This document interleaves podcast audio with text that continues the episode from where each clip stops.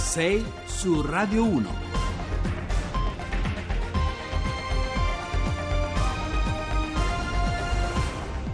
Buongiorno buongiorno e benvenuti alla puntata 237 di 6 su Radio 1. Francesco D'Aiala al microfono, tanti gli argomenti di oggi che lo ricordo andremo in onda fino alle 7 per poi riprendere la linea dalle 7.30 fino alle 8.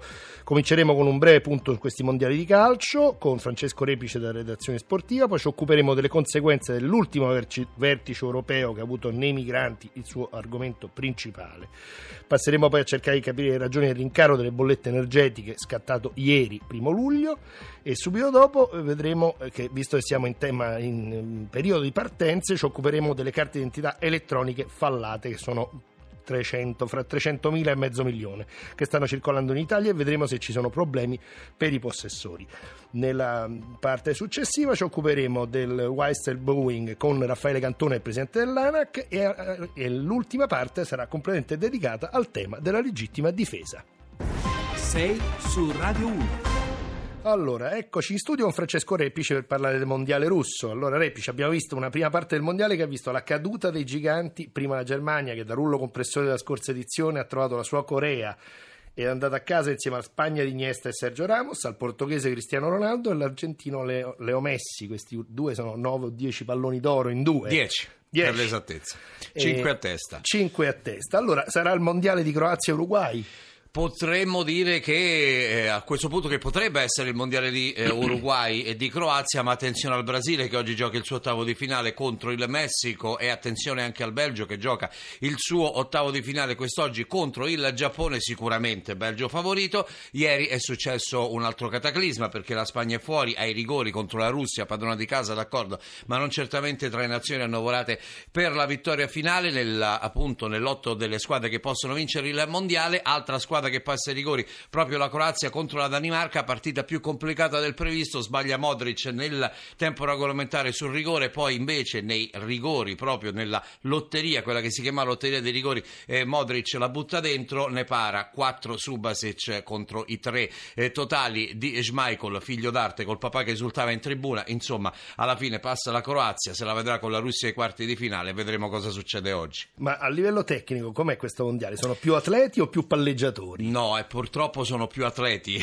per il senso che sono squadre che corrono molto e magari mettono in difficoltà i giocatori più tecnici, quelli che devono dare spettacolo. Cristiano Ronaldo, Messi sono andati via, sta adesso eh, brillando l'astro di Mbappé, questo ragazzo giovanissimo che ricorda molto molto da vicino il primo Ronaldo, ma non quello portoghese, quello brasiliano, il fenomeno Luis Nazario Lima, detto appunto il fenomeno Ronaldo che giocò nel Barcellona, nell'Inter, nel Real nel PSV Eindhoven all'inizio della sua carriera, ma eh, io vorrei chiudere con una notizia che non è di calcio, ma che è una notizia che farà il giro del mondo tra pochissimo, se sei d'accordo, perché LeBron James, il più forte giocatore del mondo, è andato a chiudere il contratto con i Los Angeles Lakers nella lotta 154 milioni di dollari, contratto per 4 anni, insomma, è una notizia pazzesca perché questo che è un giocatore leggendario eh, che si avvicina a Michael Jordan, che ricorda un po' eh, così nelle movenze anche Magic Johnson Johnson dei Los Angeles Lakers che gli ha fatto la corte e che ha costretto e convinto il patron dei Lakers a sganciare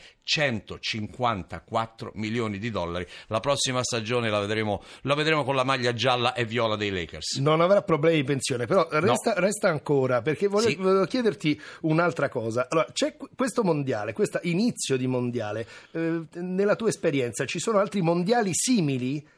A, a, questo qua? Um, veramente no, nel senso che eh, non c'è stata mai un'edizione dei mondiali scandita così da prove deludenti delle grandissime squadre che bene o male riuscivano ad arrivare sempre ai quarti di finale. Otto squadre erano sempre più o meno quelle, la Germania, l'Italia, l'Argentina, il Brasile e poi magari metteteci voi qualcun'altra, l'Inghilterra, la Francia, questi nuovi arrivi, soprattutto per quello che riguarda la nazionale transalpina dal 1978 la Francia veramente prima di quella data è a parte parte un mondiale soltanto nella storia non era considerata tra le squadre importanti per quello che riguarda il calcio, poi però eh, l'avvento soprattutto di ragazzi che arrivavano dalle colonie di terza, quarta generazione ha fatto sì che questa nazionale potesse imporsi a livello mondiale grazie a campioni non proprio francesi, magari come dire di origine, perché per esempio anche Michel Platini era italiano, i genitori erano italiani, ma sicuramente francesi appunto nel corso degli anni che adesso stanno portando questa nazione ai vertici del mondo. In questo momento la Francia è la nazionale più tecnica, più forte fisicamente che esista sul pianeta e quindi saremo a vedere come si comporterà anche nei quarti di finale. Molti dei pronostici vanno alla formazione, alla formazione della nazionale di Didier Deschamps, ma è veramente un mondiale così poco tecnico non si vedeva, forse non si è mai visto. Allora, ehm, dicevi, oggi gioca il Brasile. Allora, quali sono le tue previsioni su oggi, sulle partite di oggi e soprattutto verso il finale? Cioè, chi arriverà, eh. secondo te, le, nelle prime quattro? Allora, eh, ieri ho commesso l'errore, l'altro ieri ho commesso l'errore di parlare di Belgio, eh, come si dice, scusate, di eh, Russia-Spagna e di eh, Croazia-Danimarca dicendo non sono delle partite cioè la Spagna normalmente contro la Russia vince con due o tre gol di scarto, poi invece viene eliminata, la Croazia contro la Danimarca non soffre quanto ha sofferto ieri, passata semplicemente ai rigori.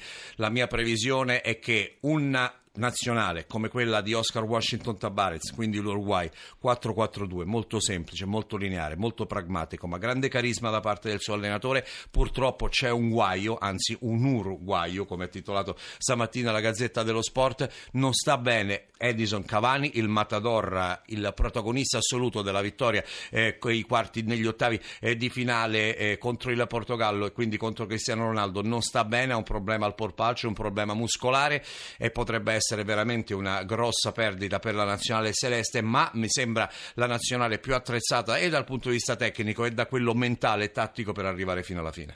Ecco, e su questo voglio dire, mm, eh, sono fuori tutti i grandi assi. Eh? C'è questo giovane francese, appunto, che, che, è una freccia e tutti hanno già paragonato. Tra l'altro, è, è, è, il, è il, secondo che sotto i vent'anni, eh, insieme sì. a Pelé, ha fatto una doppietta in una fase finale del mondiale. Insomma, quanti, quali giovani, a parte lui, stanno venendo fuori? Allora, a parte che però Pelé lo fece in una finale nel 58 contro sì. la Svezia, fece una doppietta aveva 16 anni ed era, diciamo, un caso, eh, è vero, eh, perché i numeri sono quelli, però l'importanza dei gol era abbastanza diversa, eh, differente. Altri giovani sinceramente non se ne vedono all'orizzonte, ragazzi, a parte questo Golovin che ha appetito sia dalla Juventus che dal Chelsea a quanto pare, ma avendolo visto dal vivo non mi ha impressionato più di tanto, almeno rispetto a quanto mi ha impressionato invece proprio Mbappé che ho avuto modo di raccontare nell'amichevole che la nazionale di Roberto Mancini prima del mondiale ha giocato uh, a Nizza proprio contro la squadra francese.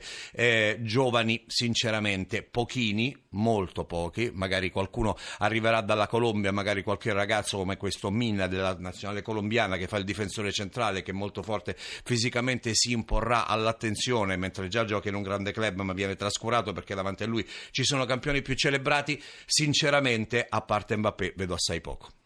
Va bene, allora su questo possiamo ringraziare Grazie Francesco Repice che ci ha illuminato su tutto il mondiale di calcio. Allora, ora passiamo al secondo tem- eh, tema di oggi, che sono i, mi- i, migranti. Allora, i migranti dopo l'apparente insuccesso del vertice europeo di venerdì 28, che ha visto un'Europa divisa con il cancelliere tedesco Angela Merkel in difficoltà sia sul fronte interno che con i partner europei, e le scintille fra il nostro primo ministro Giuseppe Conte e il presidente francese Emmanuel Macron, partiti con le migliori intenzioni e invece sfociati appunto con scintille fra i due. Ne parliamo con Giampiero Gramaglia, consigliere dello IAI, Istituto Affari Internazionali. Buongiorno Gramaglia. Buongiorno, buongiorno. e buongiorno agli ascoltatori. Allora, cosa è successo al vertice di Bruxelles? Fumata bianca o fumata nera per una soluzione condivisa fra i partner europei sul fronte migranti? Beh, fumata bianca perché c'è, stato, c'è stata un'intesa a 28, cioè fra tutti i partecipanti, laddove tutte le previsioni della vigilia sembravano escluderla e puntare su soluzioni a piccoli gruppi o comunque a gruppi ma fumata nera, forse nerissima sui contenuti perché l'accordo non risolve nessun eh, problema e lo si sta già vedendo nei, nelle ore immediatamente successivi e eh, soprattutto l'accordo indica una serie di eh, punti da realizzare tutti su base volontaria, quindi eh, si è scritto a 28 un documento in cui si lascia ciascuno libero di fare eh, quel che vuole e di leggervi quel che vuole. È un po' un, uh, un'abitudine nelle liturgie comunitarie, anzi c'è stato un ritorno al passato con il lungo negoziato che finisce nella, nella notte, la definizione di un uh, comunicato che non uh, rispecchia il lavoro già fatto ma è prodotto lì sul momento, però nega la, la soluzione europea e offre una serie di soluzioni nazionali o a piccoli gruppi. Poi non sono neppure soluzioni nazionali, doveva risolvere, servire a risolvere il, i problemi domestici, i problemi eh, interni della signora Merkel e, e non pare esserci riusciti perché gli sviluppi della situazione interna al governo tedesco indicano che c'è ancora frizione, c'è ancora insoddisfazione. Ecco, su questo la Merkel ha parlato di intesa politica e non tecnica e ha parlato anche di equivoci, quali secondo lei e con chi soprattutto? Beh, intesa politica e non tecnica è, è evidente, mi pare che non ci sia, non dico una cifra, ma una indicazione cogente in, in tutto il eh, documento, anzi alcuni elementi di possibile soluzione diventano più difficili con questo documento.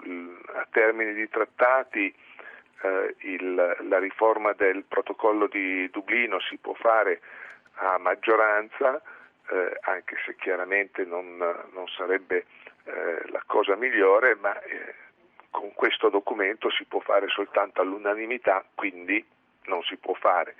Ma eh, dal punto di vista del, del, eh, del, della, delle, sol- delle, soluzioni che, che, indica, in realtà si torna a dialoghi tra i paesi. La signora Merkel eh, ha sbandierato ieri al, e l'altro ieri sabato in sede di eh, offerta interna al, ai suoi interlocutori di, di, governo, che poi sono un partito gemello del suo, cioè il partito bavarese, ha sbandierato non il fatto di aver fatto un accordo europeo, ma di aver realizzato accordi separati con eh, 14 paesi europei per eh, limitare eh, quei movimenti secondari, che vuol dire lo spostamento di un eh, migrante all'interno dell'Unione Europea, eh, consentendo i respingimenti nel paese europeo da cui eh, arriva del migrante che sia entrato in Germania senza, sta- senza, che la sua posizione sia stata chiarita nel paese in cui è entrato nell'Unione e quindi torniamo al discorso di eh, principalmente Grecia, Italia e Spagna. Poi Grecia e Spagna hanno accettato questa impostazione della Germania, l'Italia no.